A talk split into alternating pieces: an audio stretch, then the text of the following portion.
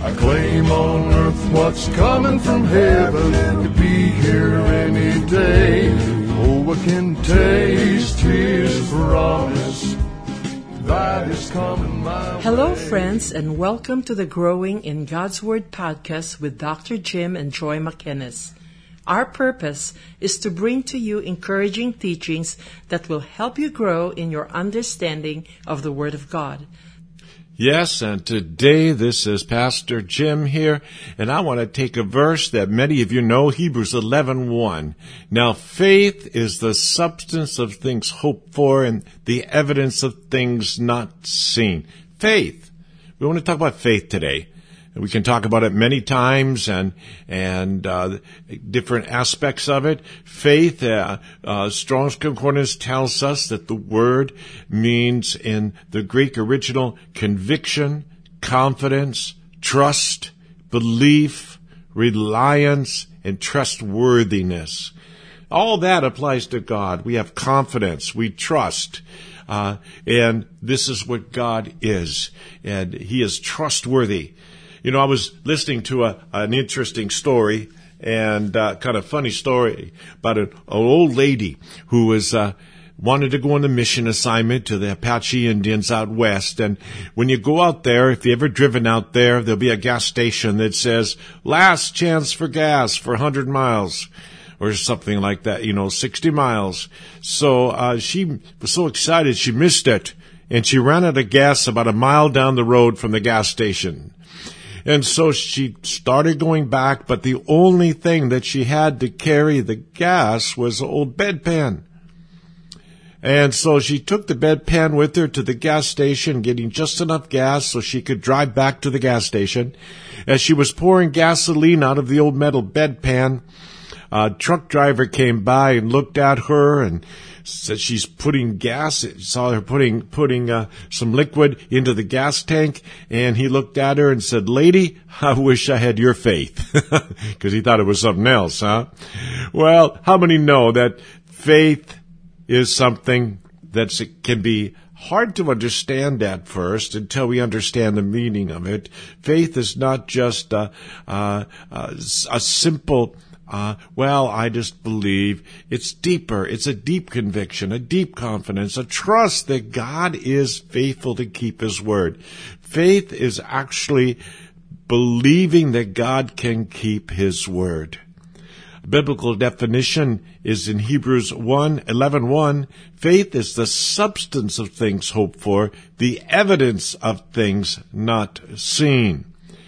Well, that's kind of like the reverse eh, order of natural things, we say seeing is believing. Faith says believing is seeing. A.W. Tozer had an interesting explanation for this verse. He said, faith is seeing the invisible but not the non-existent. Some people think faith is believing in something that is not actually there. Biblical faith believes God when He tells us there is a reality which we cannot see. Faith means that we keep our eyes on God who controls circumstances, not on the circumstances themselves. I like that. 2 Corinthians 5 7 is one of my favorite verses, and he puts it this way, Paul, for we walk by faith, not by sight. Uh, the New Living puts it like this, for we live by believing and not by seeing. The message, which is a paraphrase, but he says it like this, it's what we trust in but do not yet see that keeps us going. Faith is the foundation of a relationship and our walk with God. The Bible tells us without faith it's impossible to please God. And so we have to understand and remember uh, that we need this faith. What is one of the things about this faith? We just read it. It's the evidence of things not seen. Or substance is what it means. That's why the New King James adds the note on the word saying the realization of things not seen. Well, let me just go on with this because it, there's so much to understand and so much I can't bring up in this short time. I just have to know that I met many people that really believe God. I remember Molly at our Jesus house in Sweden. We started the first Jesus house that I know of in, in Europe, in Gothenburg, in the early 70s. And um, one day, we had a visit from uh, these uh, these uh, Lutheran nuns. They have a, a, place in Germany that they work. It's really good, nice place. And after she had left, um, Marlene, one of our girls in the kitchen, she said, "Jim, I think God wants us to have some vitamins, so I think we're going to pray for oranges." And I thought, well, sure. We can pray for orange, orange, orange juice is what she said. I'm praying for orange juice. I said, sure. Well, I thought she's going to the store and, and buying, you know, a orange concentrate that they have there and you mix it with water. Uh, you would never think of whole oranges because that is so expensive in Sweden and especially to make orange juice. But she started praying for oranges. Real oranges. And all of a sudden, after about I don't know, half hour, a taxi pulls up. Out runs the sister had just been with us, Sister Fonduella. And she comes running in with this big bag of oranges. She said, Jim, where's Molly? I said, she's up in the kitchen. Well, I was on my way to the airport, got to catch my flight back to Germany, and the Lord just spoke in my heart. I just felt this burden. I got to buy oranges for Molly. Here's the oranges. Goodbye. And she ran out to the tax, taxi, and I was sitting there with this big bag of oranges in my, my hand, and I'm saying, God, you think I need to increase my faith like Marlene's? And I sure did. I learned that day that God can answer in fantastic ways because He is a God who's there. One of the greatest apostles of faith uh, was George Mueller in Bristol, England. He had one of the first uh, um, orphanages and he has whole books about uh, how he trusted God. He kept a diary and how God came through.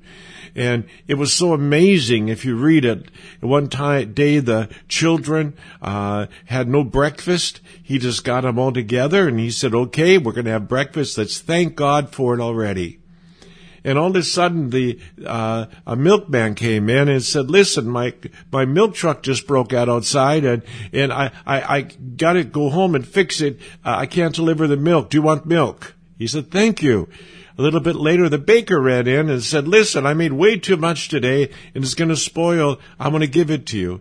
And so he said to the children, "See, God answers our prayers. We trust Him. Usually we don't see such a dramatic thing like that instantly, but we need to trust that God hears and God is there. So when the Bible says that we, faith is things not seen, it literally means, uh, things not yet seen. Faith is that that we have trusting in God. It's not wishful thinking. It's based on God's Word.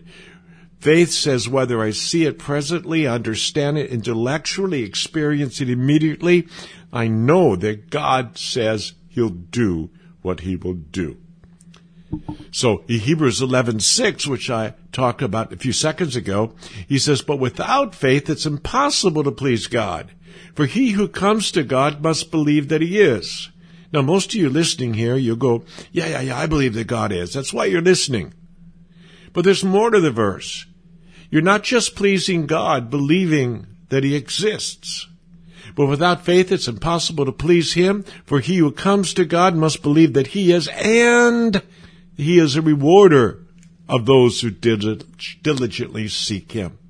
God not only wants us to have faith that He is, but faith that He is our Father who reward us that seek Him and love Him. He wants to build a relationship with us of trust, and in that trust, as a loving Father, we have a trust that He'll reward us as we seek His face. For those who walk in faith, there's a reward. It says He's a rewarder. What is that reward? Well, it could be different, many different situations. Many times when we pray for things like Molly's oranges and many other things that we pray in our life or just being faithful. We know the Bible says that He'll reward. I firmly believe that all the years I've been preaching for over 50 years and, and, and I tell you, sometimes it's been hard and sometimes I've got struggles, but I really believe that God rewards it. I may not see it now, and He's rewarded me so much with so many things. But He, I know that when I see Him face to face, what I long for is Him to say, well done, thou good and faithful servant. And then enter in. Enter into the reward. Enter into all that I have for you. So there's different types of rewards, present and the future. And God wants us to understand and have faith in Him that He is faithful and that He will do that. Romans 1.17 says, the just shall live by faith. That's what Martin Luther and John Wesley were taken by this verse. The just shall live. You see, faith is just not a one-time thing. We live by it. It's a constant action. Every day we live by faith. But do we really believe? Uh, I laugh at a story that I read years ago, and it was a story about a small town in America that there was no liquor stores or nightclubs, and eventually, however, a nightclub was built right on Main Street. And one of the churches in the area was so disturbed they conducted a several night, all night prayer meeting and asked the Lord to burn down the nightclub. Well, that's not too nice, is it? But, but they were praying that. Lightning struck the nightclub in a short time later and it was completely destroyed by fire. The owner, knowing what they'd done, that they had this all night prayer meeting, he, and how the believers had prayed, he sued the church for damages. His attorney, attorney claimed that their prayer had caused the lightning and the fire. The church people, on the other hand, hired a labor, a lawyer and contested the charges. During the trial, the judge declared, well, it's the opinion of this court that the owner of the nightclub is the one who really believes in prayer, while the church members do not. Because they were hiring someone to say it's not their fault. Well, that's kind of comical in a way. But what I want to underline with that is that sometimes we say, I believe, but like the disciples, Lord, help my unbelief. That's a valid prayer from the disciples, but sometimes we need to learn and to grow in faith and to walk in faith. Faith is something we grow in. We just don't turn one day into super faith. What happens is we, everyone is given a portion of faith, the Bible says. When you come to Jesus, everyone's given a portion. Those are the seed of faith in your life. And then as we walk in God and trust in God, it grows and it grows. And when you see that God answers your prayer, you see that God moves in your life, you see how faithful He is, it gets stronger and it's stronger because God is very passionate about keeping His word. You know, David talks about in Psalm 15, Lord, who may abide in your tabernacle? In other words, who live in your presence? Who may dwell in your holy hill? Who want, who can be there? And he gives uh, different things. He will walks uprightly, works righteousness. And then he comes to 4b. And this is the last one in the list. And, and, and thinking the way Hebrew is, that means the most important here. It says, he who swears to his own hurt and does not change. The living says, and he who keeps their promise even when it hurts. Why is God so passionate that we, if we want to learn His character, if we want to abide in His tabernacle, if we want to live in His presence, we need to be a people that keep our word. Why? Because that's His character. He wants us to know He keeps His word. And when we trust Him, that's walking in faith. Corrie ten Boom, if you know Corrie ten Boom, who went to the concentration camps in, in Germany because her family had uh, protected uh, Jews. Uh, and she wrote the book The Hiding Place that was made into a movie. She said, if you look at the world, you'll be distressed. If you look within, you'll be depressed. If you look at Christ, you'll be at rest. All, it all depends on where you got your eyes. Let's get our eyes on Jesus. The kind of faith Hebrews is describing is active faith. and an act of faith that believe that when we please Him, when we, we, we seek Him, He will reward us. Well, let's go on with this because, uh, like I said, there's so much we could talk about in faith and we don't have that much time, but it's so important we learn this because a faith is, some people say, I don't have faith, Pastor, I don't have it, but everyone's been given a portion. My question to, them is, have you exercised? Have you watered that faith? Have you let it grow? Ephesians 6:13 says, "Wherefore take unto you the whole armor of God, that you may be able to withstand in the evil day, having done all stand." And you know what it says? A shield of faith. Now, how do we ignite our faith? How do we let it grow? It says in Romans 10:17, so faith comes by hearing and hearing by the word of God. Hopefully you receive some faith by hearing today. And the best hearing you can do is by the word of God. D.L. Moody, that great evangelist from the 1800s said, I prayed for faith and thought that someday it would come down and strike me by lightning. But faith didn't seem to come. One day I read in Romans that faith comes by hearing and hearing by the word of God.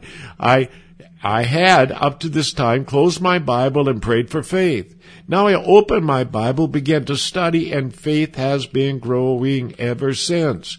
You see, that's exactly what you need to do. Open your Bible. Fill yourself with the Word of God dared to believe God that he keeps his word. Jesus said, Matthew 17, 20, in New Living Translation, Jesus told them, I tell you the truth, if you had faith even as a small as a mustard seed, you could say to this mountain, move from here to there, and it would move. Nothing would be impossible. Wow, that wasn't much, was it? He's just saying the power of faith. Dare to trust God, dare to walk in faith, dare to grow in faith. I like that part, for with God nothing is impossible. Well, let me just give you an illustration on that because when I first went to Sweden, we were staying in a borrowed um, apartment and people were getting saved and we had no place really to meet and there was right in the middle where we were staying, there was this, uh, what is it, Fritidshus. It was a free time house that, that you have to build when you make apartments and stuff to be like a, a place where teenagers, people could go, an activity house. And we, it was empty. So I asked, can we use that for uh, a Jesus house, a place to meet? And they said no, because uh, people get beat up there. So I went down to the uh, the city and I said, "Listen, you have this house called the Bubble, and I'm asking, can we use it for uh, a Jesus house?" They said, "Who do you think you are?" I said, "I'm Jim McInnes." They said, "You know that the when we sent social workers there, they got beat up." When the police came to help, and the police at that time, they didn't have weapons, just their stick, you know, baton, and even some of the police were attacked. And you think you can have that house? I said, yes. Okay, under one condition. You let anybody, anybody in. I said, anybody can come as long as they're not high on drugs or drunk. You know, we used that the whole time. We had never had a problem like that there. God used it, and then it got going so much. We had so many people. We looked for another place. And this would become later the, the real Jesus house, the first Jesus house I know of in Europe at that time. And what happened is, is that when we, um, they told me, Jim, there is a, a church in town that's empty and we want to give it to you, the pastors do, under one condition. You join a denomination. You can join anyone you want. And I have taught at Methodist Seminary, Baptist Seminary after that. I, have always worked with the denominations. But I really felt the Lord tell me that I needed to go work with them all. So I didn't want to join one denomination. I wanted to work with them all. And I said the Jesus house should be a place where anybody could feel welcome to come and not be identified by a denomination. Well, they said, no, you can't have the house then. And my friend, George Svensson, he, he was actually crying. He said, Jim, you'll have no place to go. You'll be on the street. I said, no. We, we're going to trust God. He's going to open a door for us. But we only have three or four days. I said, we're believing God. Because it, it had gone on weeks, this searching for a house. So he said, I'll make one more phone call. He made one phone call. And there was an old train station they were going to tear down. They're planning to tear it down in three months, but the city said you can loan it for three months. And so we took it. We had the Jesus house there. It became well known. And today, uh, what is it, almost 50 years later, that house is still standing. It's still standing. They never tore it down.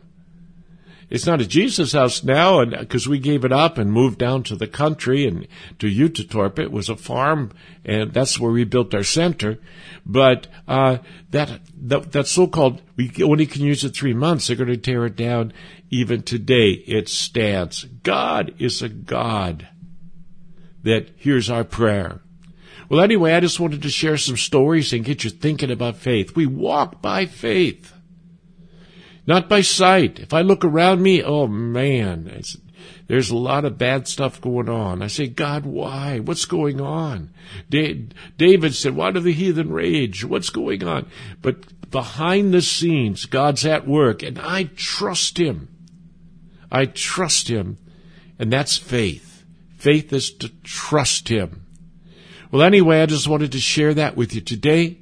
And I'm just praying that your faith will increase just like if you're training your muscles, you just start, you just exercise and it gets stronger and stronger.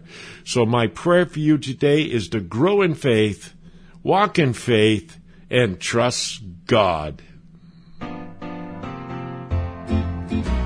Father, come and fill me up. Let your spirit come. Rain